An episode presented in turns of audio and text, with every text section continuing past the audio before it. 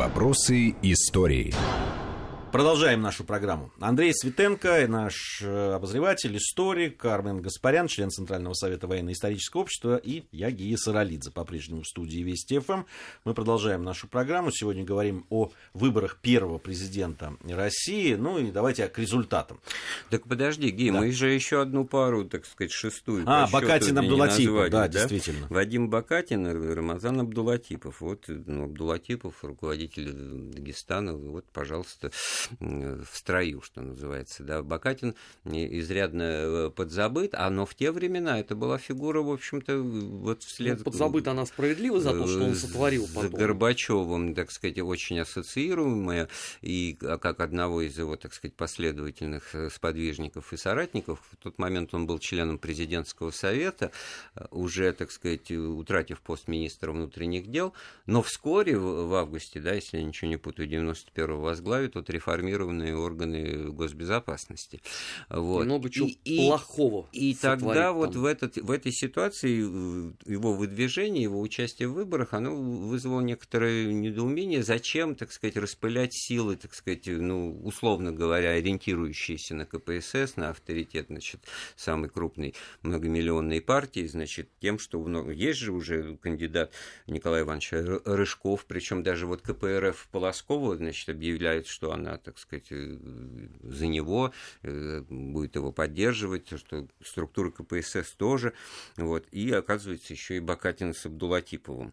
Ну, в результате они как раз э, вот, аутсайдерами этой предвыборной гонки и были, и последнее место на ней заняли, получив, правда, 2 миллиона 719 тысяч голосов, да, но в процентном отношении всего 3,5.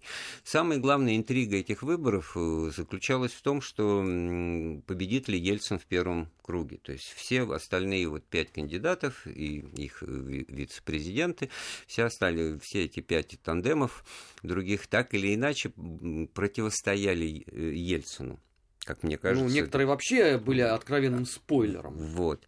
И в этом смысле, значит, э, получается, что как бы скоординировано это было или нет, другой вопрос, но вот кандидатуру Ельцина поддерживалась, ну, как вот, если там искать какие-то основания четкие, демократической России, блок демократической России, присутствующий на съезде народных депутатов, а, и вот этой широкой массой, так сказать, избирателей, которые тогда персонифицировали, так сказать, во многом свои надежды, так сказать, на лучшее связывали именно с, с фигурой, так сказать, и с личностью Бориса Николаевича, ну, который тогда как он раз не был таким, как вот. Э, в середине 90-х годов, он действительно был абсолютный э, кумир. Ну, за всю страну не скажу, да, но вот у московской творческой интеллигенции э, там каких-то да колебаний, сомнений не было. Знаете, вот эти Только вот, Ельцин. Вот э, мы начали, Гей об этом говорил, что вот, забегая назад, что называется, а ведь до того, как вот как стал он депутатом-то вообще сначала этого съезда народных депутатов, это же были выборы по одномандатному округу, да, в которых он победил,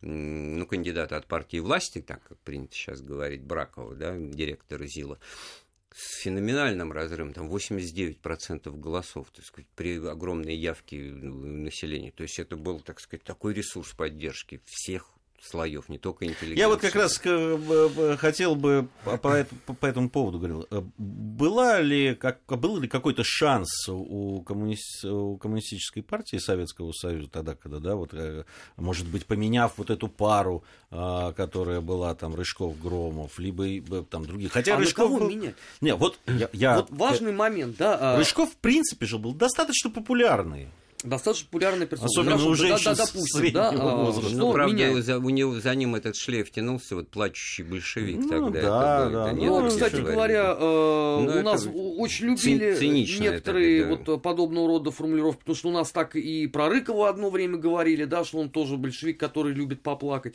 Поэтому с этой точки зрения Николай Иванович что олицетворял как раз э, традицию. Ну, определенный мягкий тип а характера. А на кого да. менять?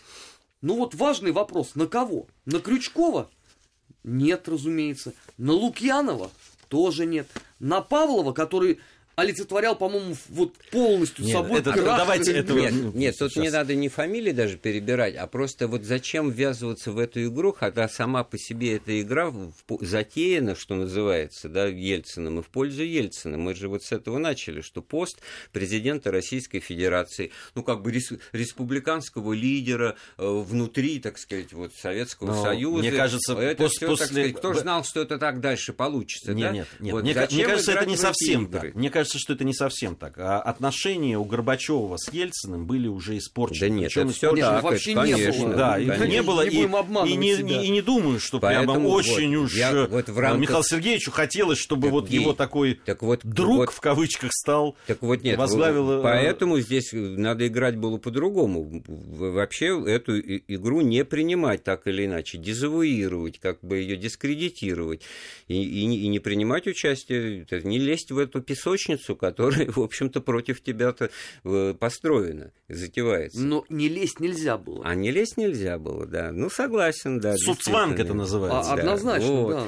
И тогда получается, что дело-то не только в потенциале личности, и там, или в их ошибках, или правильных ходах, а просто в какой-то, если угодно, закономерности ситуации, ну, логике развития Ельцину, событий. Э, Ельцин был... Ельцина остановить, по большому счету, Получается, никто не мог. Я вот сейчас вспомнил, в что э, очень э, такой э, едкий на язык э, Полторанин тогда э, блестяще сказал, что, знаете, даже если э, с Ельциным в качестве вице-президента поставить ведро с керосином, они все равно получат там 92% голосов на выборах. Ну, Это 92, не 92, но 57 с лишним получили. Да. Но да. важен сам факт. Э, это не было э, условно фигуры речи. Действительно, конкурировать на тот момент с Ельциным мало кто мог. И все ошибки э, союзного правительства, они э, лишь только углубляли и без того очень широкую любовь широких народных масс Борису Николаевичу Ну, просто на тот момент это давало ну, большую легитимность, это уберегало от всякого рода вот неожиданных, так сказать, вызовов там, президиум Верховного Совета на ковер и признанием вот, твоей работы неудовлетворительной, да, и попыткой твоей отставки. Чебрикову. Ну, посудите сами, то председателем Верховного Совета Ельцин в 90-м году стал, получив 535 голосов, едва, едва там преодолев вот этот вот рубеж 50% плюс один голос, ну, то есть это это все на волоске. А тут за тобой 45 миллионов э, голосов, э, всенародные выборы. И в этом смысле, может быть, стоит много меньше времени. Э, в, в этот же день, 12 июня, в Москве выборы мэра, где говорил Попов и вице-мэр Лужков победили, а в Ленинграде губернатора, на которых победил Анатолий Собчак, и тогда же в Ленинграде еще референдум проводился ли всенародный опрос о переименовании города. Да. И, кстати говоря, вот в Пандан Михаил Сергеевич, он накануне выступил в газете «Правда», где сказал, что нет никаких моральных и нравственных оснований вести речь о переименовании Ленинграда, сделанного в 1924 году. Это выбор там наших отцов и дедов, то есть, в общем, от исторического, так сказать, Петербурга он открещивался. Ну, это еще могло и сказаться в результате на голосовании в Петербурге, потому что тогда половина страны жила, по-моему, на зло Горбачеву и делал еще все ему в пику. Если бы вот он напротив сказал, что наоборот, я приветствую там переименование, я допускаю, что Ленинград бы он был до сих пор. Мог бы остаться да. Ленинградом. Но это все-таки да, с наслоениями 25-летней давности, значит, ну, такую, значит, едкую ремарку тоже готов принять, потому что действительно уже все, так сказать, и нашим, и вашим получается, значит, и один шаг вперед, два шага назад.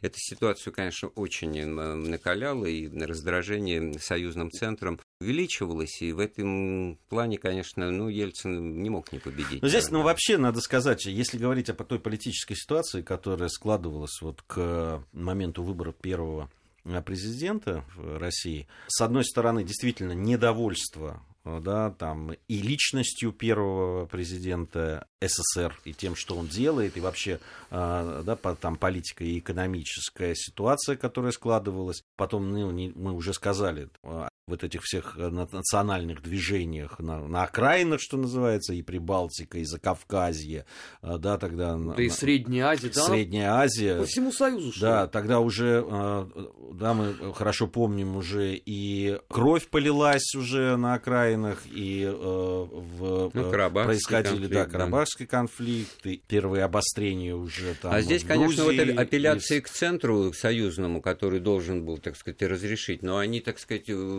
каждая сторона из сторон конфликта выступала с таких позиций, что получал, что союзный центр должен целиком полностью стопроцентно взять ее этой стороны, так сказать, позицию. Да, и ну, мне кажется, что все люди, которые смысле... наблюдали со стороны за тем, что происходило, они понимали, что как раз центр на то и центр, чтобы не становиться да. на чьи-то позиции. Да? Но при этом а, а ничего и не происходило, да. потому что а попытка решить любую проблему сталкивалась со словоблудием э, Горбачева. А вот все-таки, Армен, я знаешь, никаких решений. В смысле, Абсолютно. с тобой не соглашусь, э, что все-таки, как мне кажется, запас прочности или вот такой, так сказать, ну, стабильности, но он был достаточно велик и если бы не произошло вот этого, так сказать, эффекта домино с путчем, так сказать, то еще кто знает, как долго бы вот этот статус-кво с ухудшением, там, с разговорами, с обещаниями, но вы же понимаете и так далее, так сказать, у нас своя голова за плечами, как Михаил Сергеевич говорил, это все могло длиться достаточно долго. Я, я, я сомневаюсь, говорю, что это я могло... Вот, я вот, кстати, бы поспорил mm. по этому поводу, потому что те же три прибалтийские страны заняли очень э, жесткую позицию по этому вопросу. Ну, те же грузины э, говорили, что все время как бы консультации закончились, мы хотим э, быть отдельно. Это могло бы условно бы протянуться еще, там, я согласен, год бы, да, вот этого э, словоблудия. Но про- проблема-то состояла главная в том, что Горбачев не мог или не хотел решать никаких вопросов.